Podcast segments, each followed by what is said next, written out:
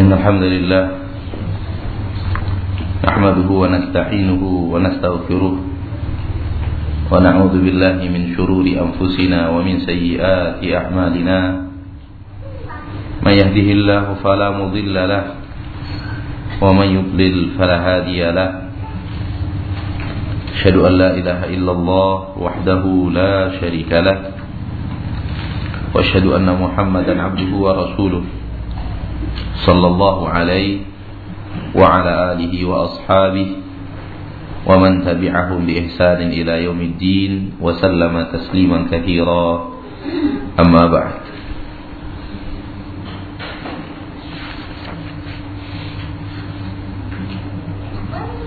Alhamdulillah yang mempertemukan kita kembali di majlis majlis aqidah majlis-majlis tauhid, majlis-majlis di mana kita ingin mengukuhkan tauhid dan akidah kita dan mengikis kesyirikan. Walau yang terkecil dari pola kehidupan kita. Itulah syariat yang paling mulia Itulah agama yang paling kuat. Itulah ketaatan kepada Allah yang paling mulia. Di saat seorang hamba sampai kepada akidah yang benar dan jauh dari seluruh kesyirikan baik besar maupun kecil. Walau dalam syirik kecil yaitu ria nyaris akan sulit mencari orang yang selamat hidupnya dari syirik kecil itu dari awal sampai akhir. Namun dengan memperdalam ilmu tauhid maka perlahan tapi pasti kita akan bisa mengikisnya lebih jauh dan lebih jauh sekuat dan semaksimal mungkin yang bisa kita laksanakan sampai kita bertemu dengan Allah Subhanahu wa taala. Para ulama menjerit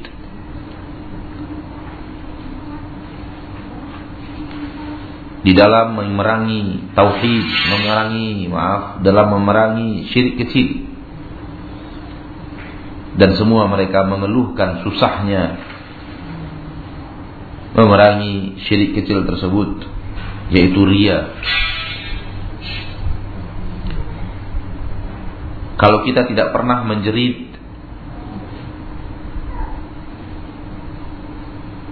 di dalam susahnya memerangi ria, maka berarti kita bukanlah orang yang pernah melawan ria dalam hidup kita. Seperti yang kita katakan tadi bahwa tauhid adalah ketaatan yang paling mulia di dalam agama Islam Allah berfirman di dalam surah Al-Bayyinah "Wa ma umiru illa liya'budullaha mukhlishina lahuddin." Tidaklah manusia itu diperintahkan Tidaklah mereka diperintahkan manusia dan jin Melainkan hanya Agar mereka beribadah kepada Allah Mengikhlaskan untuk Allah Subhanahu wa taala ad-din ketaatan mereka tersebut.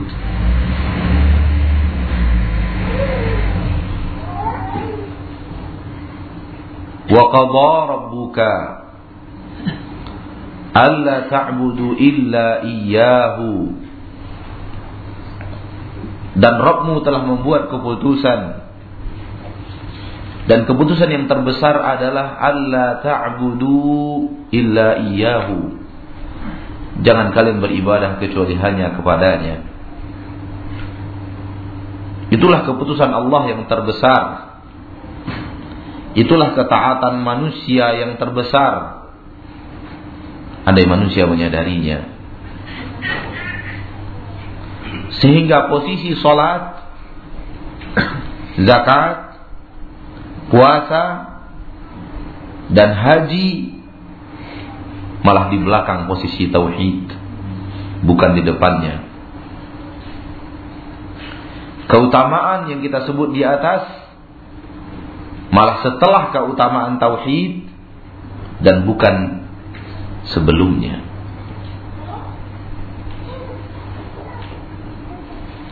Maka oleh karena ketaatan yang paling mulia adalah tauhid, maka kemaksiatan yang paling bejat adalah syirik. Lawan daripada tauhid itu sendiri.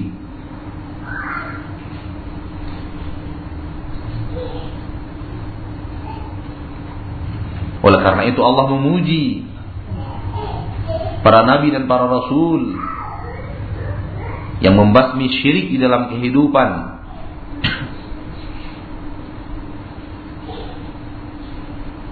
Allah memuji Luqmanul Hakim dan menjadikannya nasihat seorang ayah paling berguna di permukaan bumi. Ketika Luqmanul Hakim memberikan nasihat anaknya untuk menjauhi syirik.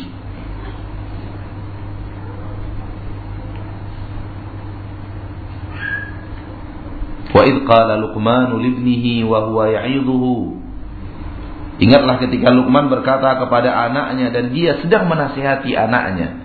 Apa nasihat pertama Luqman? Ya bunayya, wahai anakku, la tusyrik billah.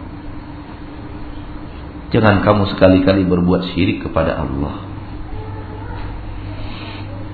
Inna syirka la zulmun azim. Sesungguhnya syirik itu adalah kezaliman yang paling besar.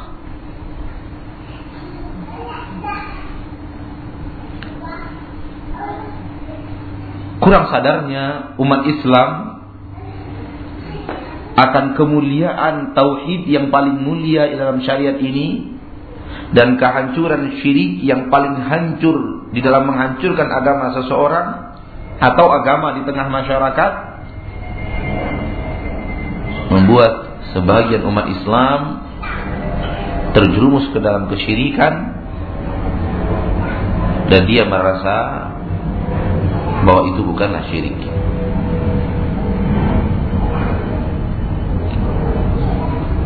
Dan alangkah meruginya seorang muslim dan muslimah yang di dunia dia merasa muslim padahal ilmu Allah di alam yang gaib menyatakan bahwa dia bukan lagi seorang muslim.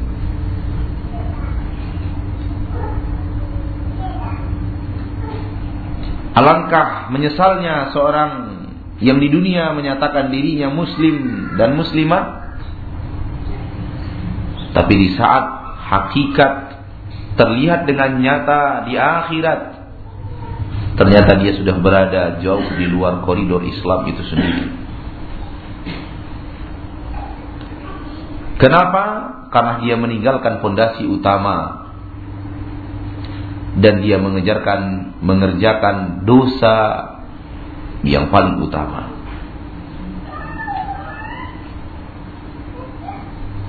Fahamlah kita bahwa sesungguhnya yang paling baik yang kita bawa menghadap Allah adalah tauhid. Yang paling baik untuk kita jauhi di permukaan bumi adalah syirik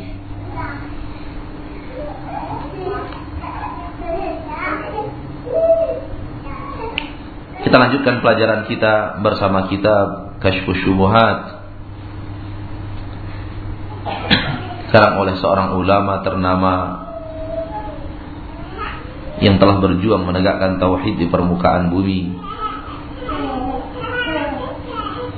Sehingga ia berhasil dengan izin Allah dengan izin Allah menyelamatkan dua kota suci Mekah dan Madinah.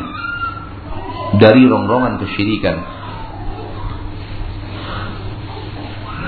Dan hasil daripada dakwahnya itu bertahan hingga sekarang. Dua kota suci berada di atas pondasi tauhid yang kokoh di mana tidak ada kota lain di permukaan bumi yang lebih kokoh tauhidnya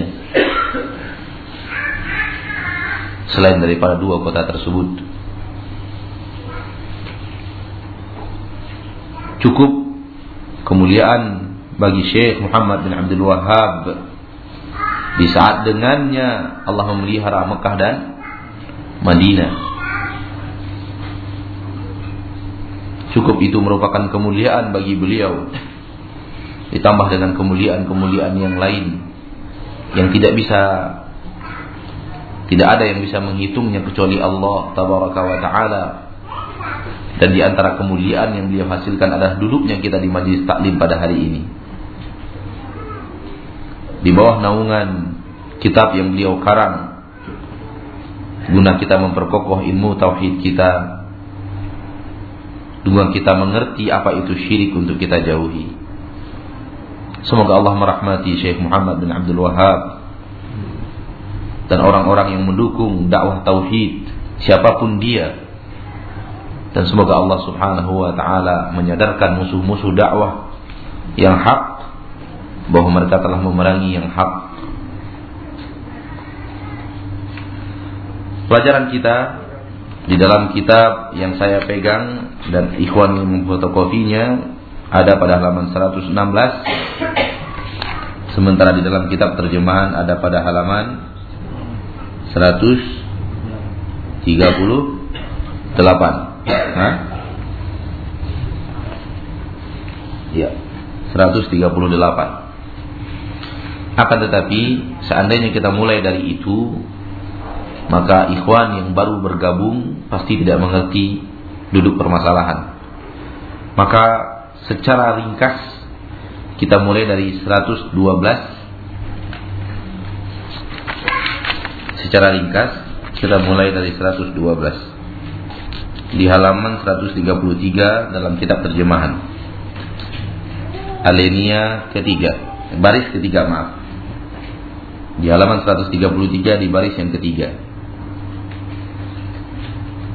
Kita lakukan ini pengulangan sedikit secara global, secara ringkas, secara cepat agar kemudian ikhwan-ikhwan atau akhwat yang baru bergabung mengerti duduk permasalahan yang kita bahas. Terjemahannya saja kita baca. Saya menerjemahkan dengan terjemah saya sendiri. Silakan antum mengikuti atau dengan kitab terjemahan yang sudah ada di tangan antum semuanya. Apabila telah jelas bagimu bahwasanya orang-orang yang diperangi oleh Rasulullah sallallahu alaihi wasallam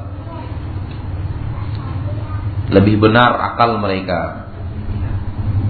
Lebih ringan kesyirikan mereka daripada mereka yang hidup di zaman sekarang. Maka ketahuilah bahwasanya pelaku-pelaku syirik di zaman sekarang ini memiliki syubhat. Memiliki sebuah argumentasi yang batil yang selalu mereka pertontonkan dan mereka datangkan melawan apa yang kita sebutkan tadi di atas. Dan ini termasuk daripada syubhat mereka yang paling besar.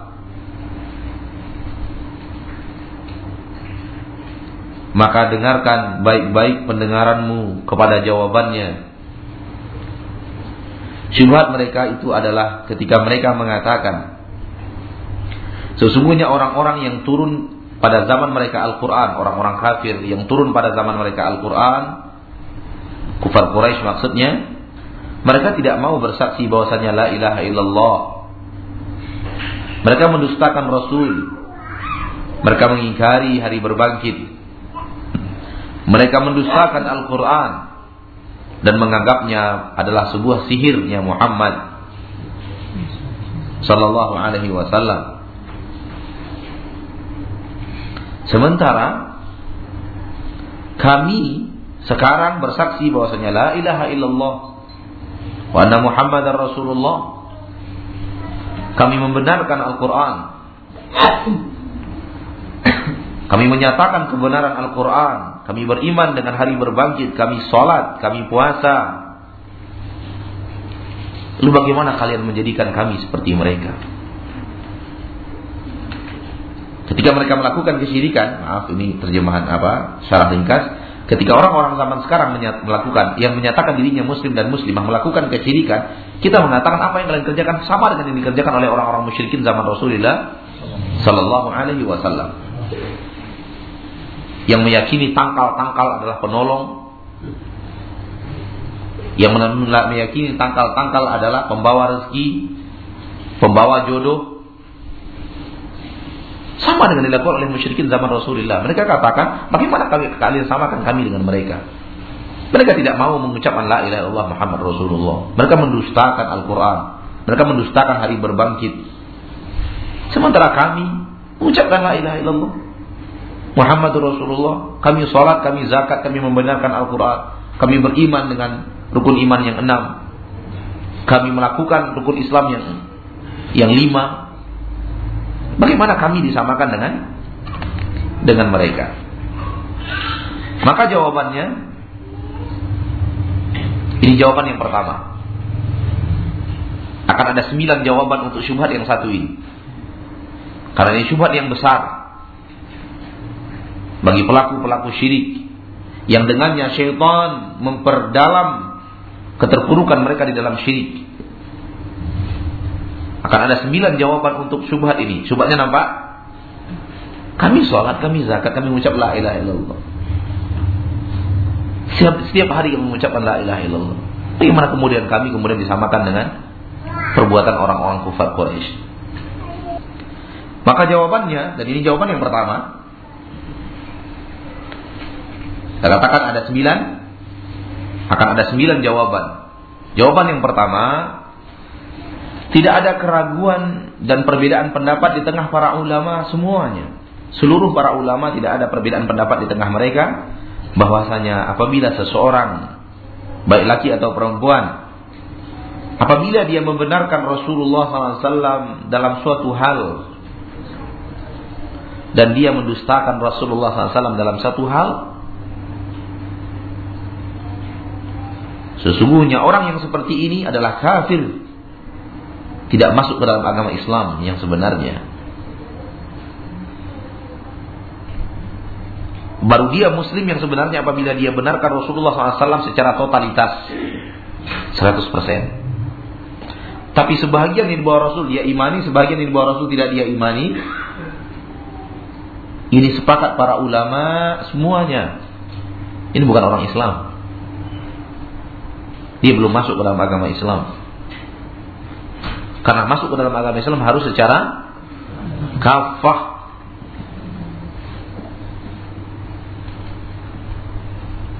Demikian juga terjemahan kembali kepada terjemahan. Demikian juga apabila dia beriman dengan sebahagian dengan Al-Qur'an dan beriman dengan sebagian Al-Qur'an maksudnya, namun mengingkari sebahagian yang ada di dalam Al-Qur'an itu. Dengan sebagian Al-Qur'an beriman, Dengan sebagian Al-Quran yang lain tidak beriman. Sama juga dengan tidak beriman dengan Al-Quran. Terjemahan kita lanjutkan. Seperti orang yang mengakui tauhid namun mengingkari wajibnya sholat. Ini bukan orang Islam. Atau dia mengakui tauhid dan sholat namun dia mengingkari wajibnya zakat. Ini bukan orang Islam. Atau dia mengakui semua yang ada di atas, namun mengingkari kewajiban berpuasa di siang Ramadan.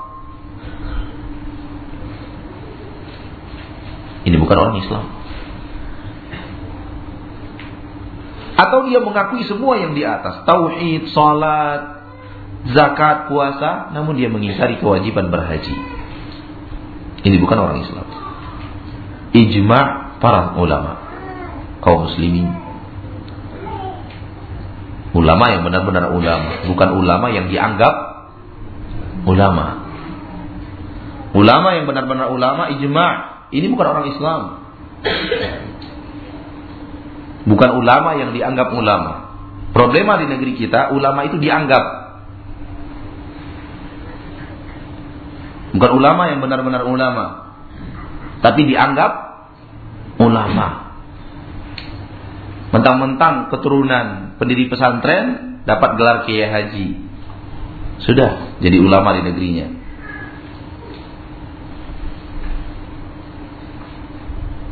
Ulama yang benar-benar ulama sepakat dari dahulu sampai sekarang mengingkari satu saja haji keluar dari agama Islam. Mengingkari satu kewajiban sholat saja keluar dari agama Islam. Jangankan sholat secara keseluruhan. Saya tidak yakin dengan wajibnya sholat asar keluar dari agama Islam.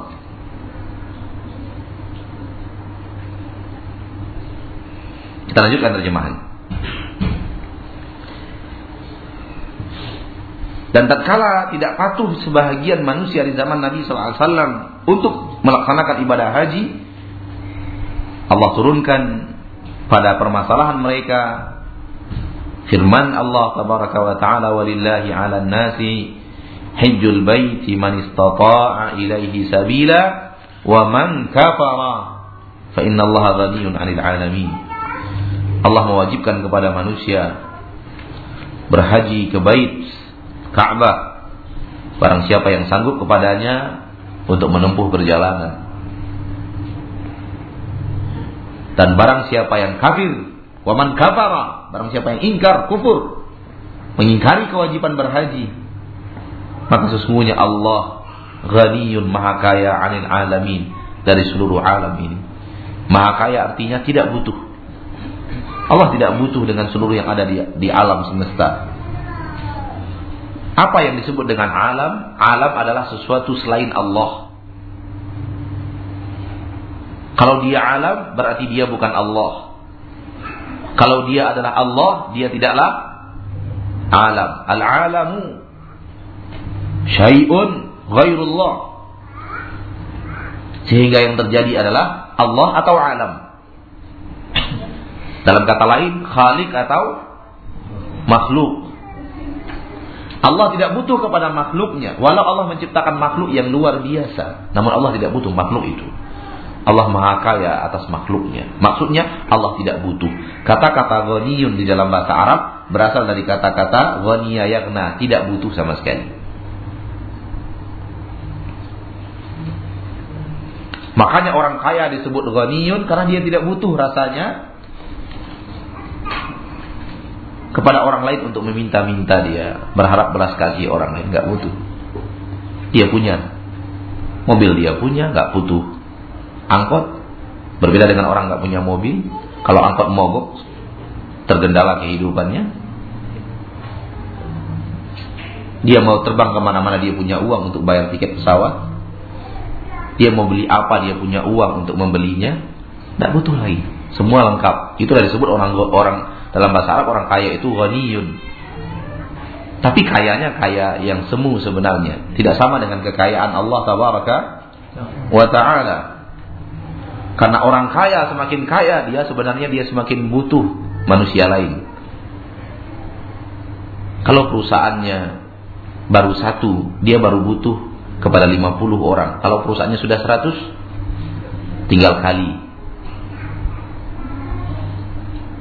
Anda ini disadari oleh orang kaya, maka hilang kesombongannya menjadi orang kaya. Karena dia menjadi orang kaya karena orang miskin. Yang butuh pekerjaan. Betul? Apa bisa orang kaya mengerjakan perusahaannya sendiri? Hah? Pemilik Surya Dumai Group nebang hutan sendiri, ngangkat sendiri bisa? Gak bisa. Tapi maha kayanya Allah terhadap alamin adalah maha kaya yang sempurna. Allah tidak butuh kepada makhluknya satupun. Allah ciptakan manusia, Allah tidak butuh manusia. Allah ciptakan langit, Allah tidak butuh langit. Allah ciptakan aras, Allah tidak butuh aras.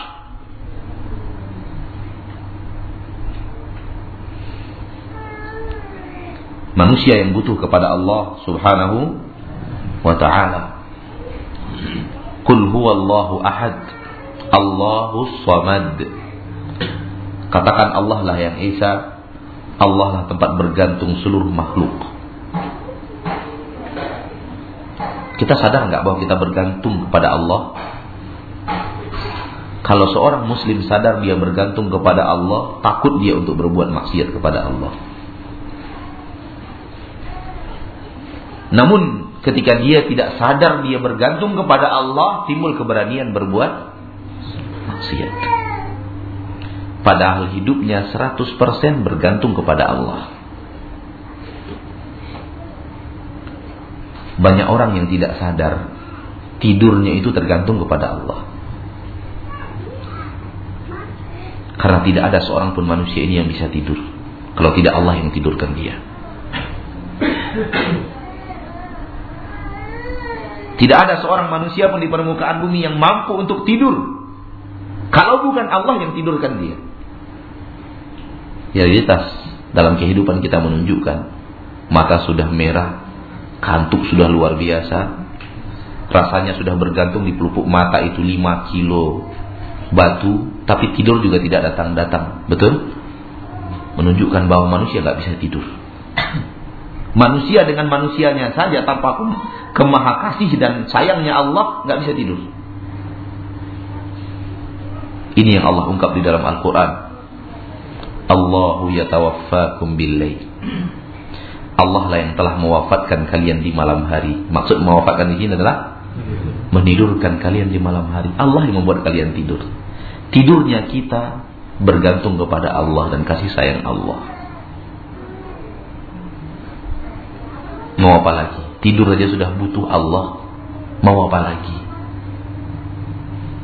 Orang yang sadar dia butuh Allah, dia tidak berani berbuat maksiat kepada Allah. Walaupun kesalahan dalam hidupnya tidak akan bisa dia hindari 100% karena kodratnya sebagai seorang manusia.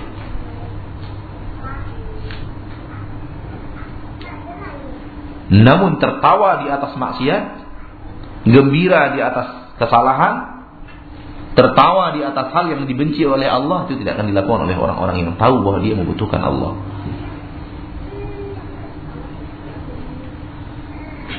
Dan permasalahan ini luas. Permasalahan ini panjang kita lanjutkan pelajaran kita. Wa man aqarra bihadza kullihi wa jahada al-ba'tsa kafara bil ijma'.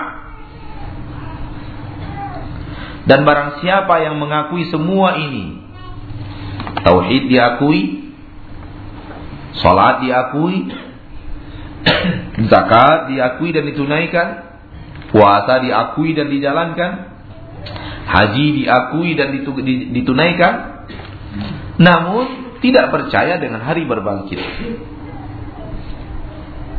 Infaknya luar biasa, sholatnya khusyuk, namun dia tidak yakin dengan adanya hari berbangkit. Kafara bil ijma' kufur dengan ijma'nya para ulama. Kafir keluar dari agama Islam. Wahalla damuhu wa maluhu dan menjadi halal darahnya dan hartanya. Apa maksud menjadi halal darah dan harta? Apabila sebuah pemerintahan Islam telah berdiri, maka akan tegak yang namanya jihad fisabilillah.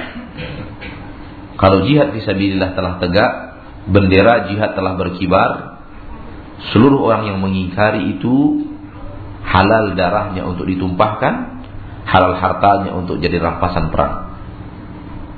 Itu maksudnya. Tapi dengan syarat bendera jihad benar-benar berdiri jihad yang hakiki dan bukan jihad-jihatan.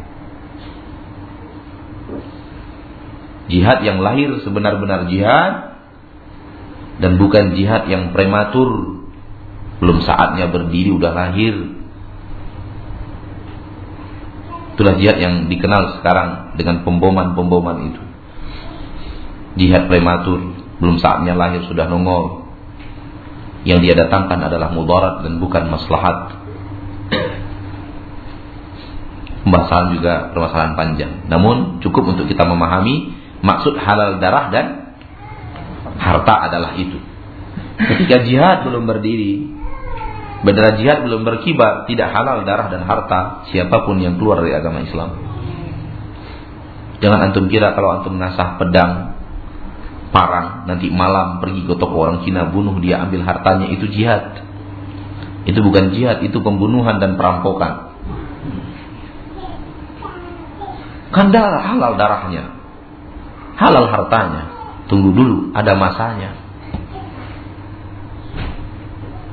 Nabi Muhammad Shallallahu Alaihi Wasallam ketika belum memimpin di kota Madinah dan hidup di bawah kepemimpinan orang-orang kafir 13 tahun di kota Mekah, pakai membunuh orang nggak? Tolong jawab. Nabi Muhammad pakai membunuh orang nggak? Jangankan membunuh, pertanyaan saya lebih rendahkan lagi. Pakai memukul orang nggak? Belum pernah tangan Rasulullah memukul seorang pun di kota Mekah. Lalu dari mana datangnya boleh membunuh orang? Ketika bendera jihad belum berkumandang. Dari mana datangnya boleh menghancurkan tempat maksiat ketika khalifah khilafah Islamiyah belum lagi berdiri. Dari mana datangnya bolehnya itu? Sejarah Rasulullah mana yang kalian ambil untuk melegalkan apa yang kalian ucapkan dan kalian lakukan? Namun setelah diteliti demi teliti, ternyata tempat hiburan malam itu nggak setor. Kemudian lembaga swadaya masyarakat berbasiskan Islam menyerangnya. Alasannya ternyata tidak setor uang keamanan. La haula wala quwata illa billah diperkosa syariat Islam untuk kepentingan duniawi. Dan itu pengakuan mereka. Bukan saya buat-buat. Allah yang tahu bahwa saya telah mendengar pengakuan salah seorang petinggi salah satu lembaga masyarakat bukan di negeri kita ini. No, di Jakarta. Dia mengatakan itu hanya kasus nggak setor aja sebenarnya. Bukan kasus Islam ini, Islam itu. Kemudian momen Ramadan dijadikan momen yang tepat untuk menghancurkan. Yang lain setor aman. La haula wala quwata illa billah. Lalu kemudian kita bangga Lembaga swadaya masyarakat ini menghancurkan itu, lembaga ini menghancurkan itu. Ini bukti bahwa umat Islam sudah benar-benar menegakkan syariat Islam. Apa?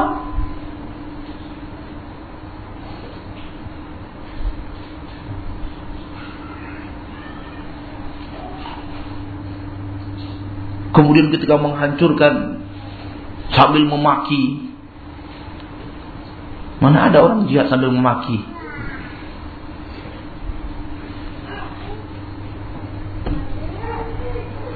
Umat Islam perlu tahu jihad itu apa, bagaimana, bagaimana syaratnya, kapan boleh terjadi, kapan dia mulai terwujud. Apa yang boleh kalau jihad sudah ber, sudah tegak, apa yang tidak boleh kalau jihad belum berdiri. Semua itu lengkap dalam sejarah Nabi kita tercinta sallallahu alaihi wasallam. Namun kesalahan memahaminya melahirkan kesalahan berakidah dan berkeyakinan dan kesalahan berakidah dan berkeyakinan membuahkan kesalahan dalam beramal. Dan kemudian dianggap benar oleh orang-orang yang memiliki ilmu yang sangat sedikit dalam agama Islam. Ilmunya yang sedikit dikalahkan oleh perasaan dan semangatnya yang luar biasa. Hati-hati ma'asyarul muslimin. Di saat ilmu kita tipis, semangat kita berapi-api, pada saat itu setan akan mudah membuat kita melakukan kesalahan, tapi kita merasa sedang berbuat baik. Seorang anak yang baru ngaji, ilmunya tipis, marah sama orang tuanya yang salah berbuat. Ini contoh kecil dari realita kehidupan. Marah pakai bahasa yang tidak layak dipakai kepada oleh seorang anak kepada orang orang tua. Dan setan menghias ke dalam dirinya, engkau telah berani membicarakan yang hak walaupun di depan orang tuamu. Padahal yang dia lakukan adalah sedang menghardik orang tuanya. Hati-hati. Wahalla damuhu dan halal darahnya halal hartanya, darahnya untuk ditumpahkan alias dibunuh, hartanya untuk diambil alias menjadi harta rampasan perang. Kapan saatnya? Apabila telah berdiri khilafah Islamiyah yang hak. Apabila telah tegak bendera jihad yang hak. Dan orang ini, orang kafir ini melawan. Harus pakai syarat melawan loh. Kalau nggak ngelawan, nggak boleh. Karena kafir terbagi tiga. Satunya melawan, duanya mau berkawan. Kawan dalam dunia, bukan kawan dalam agama. Kafir terbagi tiga. Kafir dhimmi, kafir mu'ahad, dan kafir harbi. Tuliskan. Kafir dhimmi, kafir mu'ahad, dan kafir harbi. Orang kafir zimmi membayar jizyah, hidup di tengah hidup di dalam pemerintahan umat Islam. Di dalam koridor pemerintahan umat Islam, di dalam pemerintahan Islam itu dia hidup. Mungkin rumahnya di samping rumahnya Amirul Mukminin. Bisa. Tapi dia membayar jizyah. Dia tidak memerangi kita. Yang kedua kafir mu'ahad. Kafir yang terjadi kesepakatan damai antara umat Islam dengan mereka. Walaupun hidup bukan di dalam wilayah kekuasaan umat Islam. Dua-dua ini kafir yang mau bersahabat dalam dunia dengan umat Islam. Dalam dunia. Agama tetap selamanya lakum dinukum waliyadin.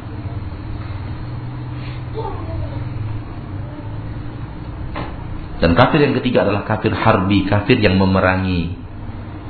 Kafir harbi ini yang halla damuhu wa maluhu. Kita lanjutkan pelajaran kita. Mengakui semua itu mengingkari ba'at berbangkit kafar. Dia kafir dengan ijma'nya para ulama. Halal darahnya halal hartanya. Kama qala ta'ala sebagaimana firman Allah taala di dalam Al-Qur'an surat An-Nisa ayat 150 dan 151 Innal ladzina yakfuruna billahi wa rusulihi wa yuriduna an yufarriqu bainallahi wa rusulihi bi ba'd wa yuriduna an yattakhidhu baina dhalika sabila ulaika humul kafiruna haqqan wa a'tadna lil kafirina Lanjutan ayat siapa yang hafal? A'tadna lil kafirina adzaban alima atau. Jangan dalam Al-Qur'an jangan tebak-tebak buah manggis. Berbahaya.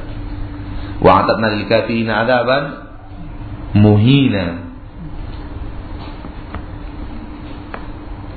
Sesungguhnya orang-orang yang kufur dengan Allah kepada Allah dan Rasul-Rasulnya dan menginginkan untuk memecah belah mengelompok-ngelompok mengotak-ngotak antara Allah dan Rasulnya bagaimana maksudnya mengotak-ngotak mengelompok-ngelompok ini wa mereka mengatakan nu'minu bi ba'di wa nakfuru bi ba'd sebagian kami imani sebagian kami kufur kepadanya kami terima sebahagiannya saja tidak kami terima sebahagian yang lain oh firman Allah yang sesuai kami terima yang tidak sesuai kami tolak ada nggak orang Islam, orang yang mengaku Islam seperti itu sekarang? Ada. Dia mengaku Islam, tapi yang diterima dari syariat Allah adalah yang sesuai dengan kemauannya, yang tidak ditolak. Dan ada yang tidak malu menolaknya di depan khalayak ramai. Berbicara di atas podium didengarkan oleh orang muslim se-Indonesia. Adalah ya perlu kita sebut namanya seorang manusia sombong. Semoga Allah memberikannya hidayah ke jalan yang hak.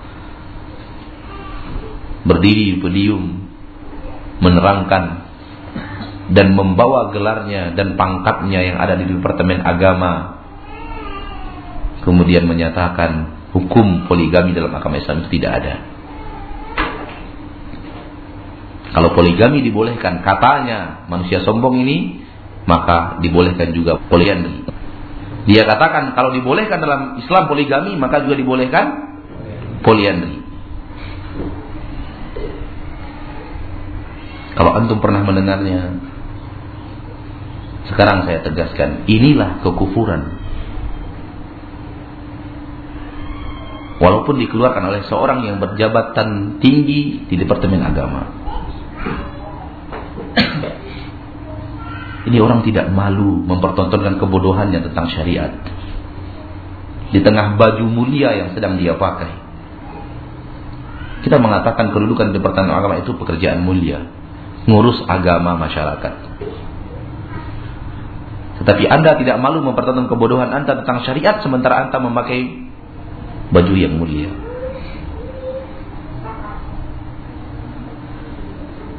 Fala haula wala quwwata illa billah.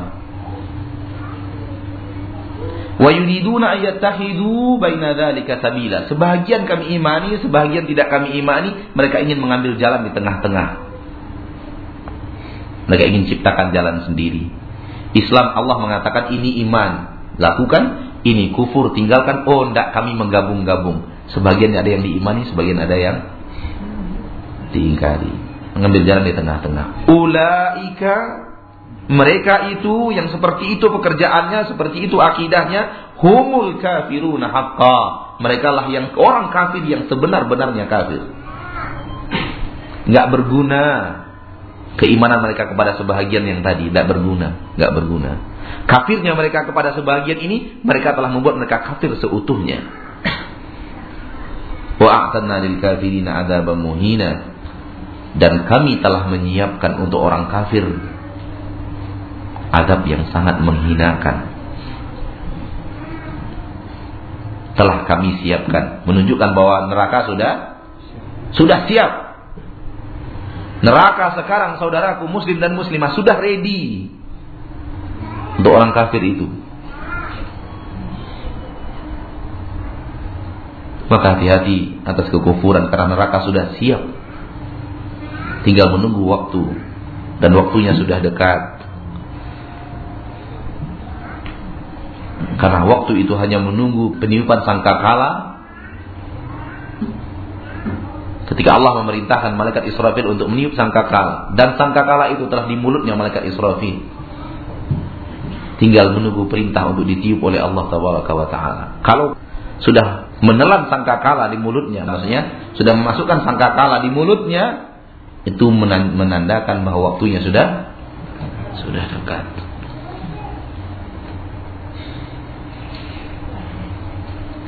Kita lanjutkan. Faida kana Allah qad sarraha fi kitabih. Apabila Allah Subhanahu wa taala telah menjelaskan sejelas-jelasnya di dalam kitabnya yaitu Al-Qur'an anna man amana bi ba'dhin bahwa siapa saja yang beriman dengan sebahagian syariat wa kafara bi ba'din dan ingkar dengan sebahagian syariat fahuwal kafiru haqqan. Maka dialah orang kafir yang sesungguhnya. Allah telah jelaskan di dalam ayat yang tadi sejelas-jelasnya keterangan yang jelas tegas tepat singkat padat. Zalat hadhihi syubhat maka hilanglah syubhat ini syubhat yang tadi. Kok kami dianggap sama dengan orang kafir di zaman Rasulullah? Kami kan mengucapkan la ilaha illallah. Bahkan kami menyuruh pengikut kami mengucapkannya lima ribu sehari dan semalam. Kok masih dihitung kafir sih gitu bermanfaatkah ketika mereka melakukan syirik bermanfaatkah la ilaha illallah mereka tidak sampai mereka bertobat dari kesyirikan tersebut. Sampai mereka meninggalkan syirik tersebut. Tidak bermanfaat la ilaha illallah mereka. Saya ingatkan antum semuanya kepada kaidah yang disepakati oleh seluruh manusia, kafir atau muslim, Wanita atau pria, besar atau kecil. Tua atau muda, sepakat. Mulai dari ujung timur sampai ujung barat, mulai dari ujung selatan sampai ujung utara. Sepakat. Kalau perkataan seseorang berbeda dengan perbuatannya, yang akan dinilai itu perkataan atau perbuatan? Perbuatan, bukan perkataan. Ucapannya mengucapkan la ilaha illallah, la ilaha illallah, la ilaha illallah. Perbuatannya melakukan kekafiran dan kesyirikan. Yang dinilai perbuatannya atau ucapannya? Perbuatannya. Bukan ucapannya.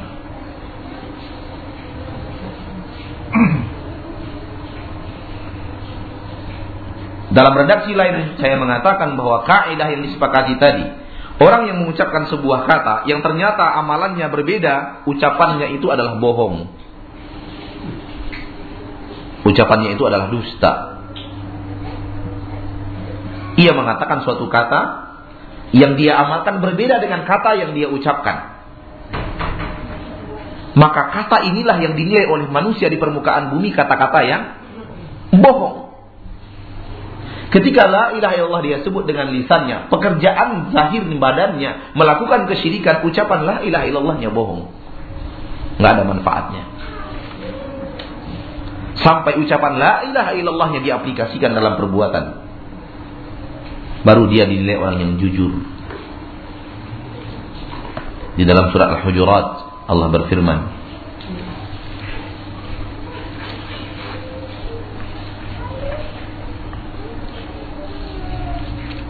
Innamal mu'minuna alladhina amanu wa rasulihi thumma lam yartabu wa jahadu bi amwalihim wa. Ulaika humus sadiqun. Sesungguhnya orang-orang yang beriman kepada Allah dan Rasulnya kemudian tidak ragu sedikit pun kemudian berjihad dengan harta mereka dan dengan jiwa mereka fisabilillah mereka lah orang-orang yang jujur seluruh syariat yang datang dari Allah dan Rasulnya diyakini dengan keyakinan yang benar-benar yakin tanpa keraguan. Sehingga tidak ada penyalahgunaan syariat penyelewengan syariat. Ini orang yang jujur dalam beriman. Yang apa yang diterangkan oleh Allah dan Rasulnya semuanya dia imani, dia yakini. Yang wajibnya dia kerjakan, yang sunnatnya dia usahakan semaksimal mungkin. Inilah orang yang beriman. Yang haramnya dia jauhi. Yang makruhnya dia usahakan jauh semaksimal mungkin. Yang mubahnya dia usahakan sedikit mungkin bisa dia kerjakan. Inilah orang yang beriman. Namun kadang-kadang problematika manusia adalah cukup puas dengan rasa walau tidak dengan hakikat yang sebenarnya. Merasa puas minum minuman yang rasanya orange padahal bukan orange. Merasa puas dengan makanan yang rasa strawberry padahal bukan strawberry. Kalau itu hanya untuk sekedar minuman dan makanan, oke okay lah. Tidak ada masalah. Tapi yang parah adalah merasa puas, merasa beriman, tapi sebenarnya belum beriman.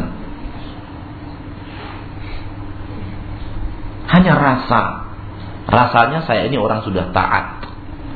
Rasanya saya ini orang yang sudah beriman. Rasanya saya ini orang yang sudah muslim sejati. Baru rasa. Padahal dia sendiri tahu kalau diditil, dia tahu bahwa dia belum melakukan apa-apa. Cuman rasanya masih mus muslim.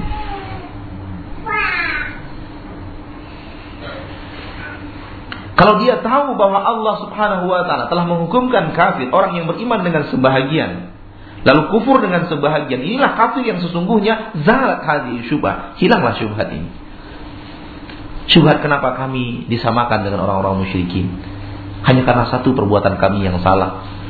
Kami pergi ke kuburan Syekh Burhanuddin, minta di sana agar kemudian rezeki kami lancar, agar kemudian jodoh kami lancar, agar kemudian usaha kami lancar, agar kemudian rumah kami terjaga, agar kemudian hidup kami diberkati. Kenapa hanya karena datang kepada kuburan Syekh kami kok disamakan dengan orang-orang yang turun kepada mereka Al-Quran? Ini dia jawabannya. Wahadihi hiya allati dan ini dia yang telah disebutkan ba'du ahli ahsa oleh sebahagian penduduk ahsa fi kitabihi pada bukunya atau suratnya alladhi arsalahu ilaina yang dia tulis kepada kita. Maksud perkataan Syekh di sini, dia pernah menerima surat dari orang Ahsa. Ahsa itu nama sebuah negeri di Arab Saudi. Ahsa nama sebuah negeri di mana? Di Arab Saudi. Yang sekarang di sana banyak bercokol orang-orang yang berfahamkan Syiah. Sekarang ini.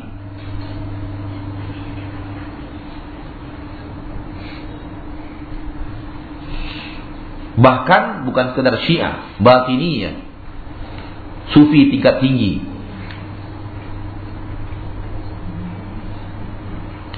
Itu yang telah disebut oleh sebahagian ahli ahsa. Penduduk ahsa kepada kami di dalam suratnya yang dia kirim kepada kami. Artinya syubhat ini beliau bawa bukan hanya retorika berpikir, tapi realitas kehidupan hasil daripada ringkasan syubhat yang beliau temukan di lapangan dari pelaku-pelaku syirik.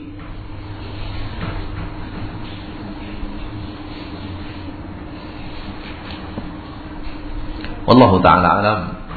Semoga Allah Subhanahu wa taala menjaga agama kita sampai akhir hayat akan terjaga daripada jamahan kesyirikan InsyaAllah kita lanjutkan dengan tanya jawab setelah salat Isya wa sallallahu wasallam wa baraka wa na'mal abdihi wa rasulihi Muhammad dan ingat kita masih pada jawaban yang pertama. Masih ada delapan jawaban lagi untuk syubhat yang satu ini. Walhamdulillahirabbil alamin.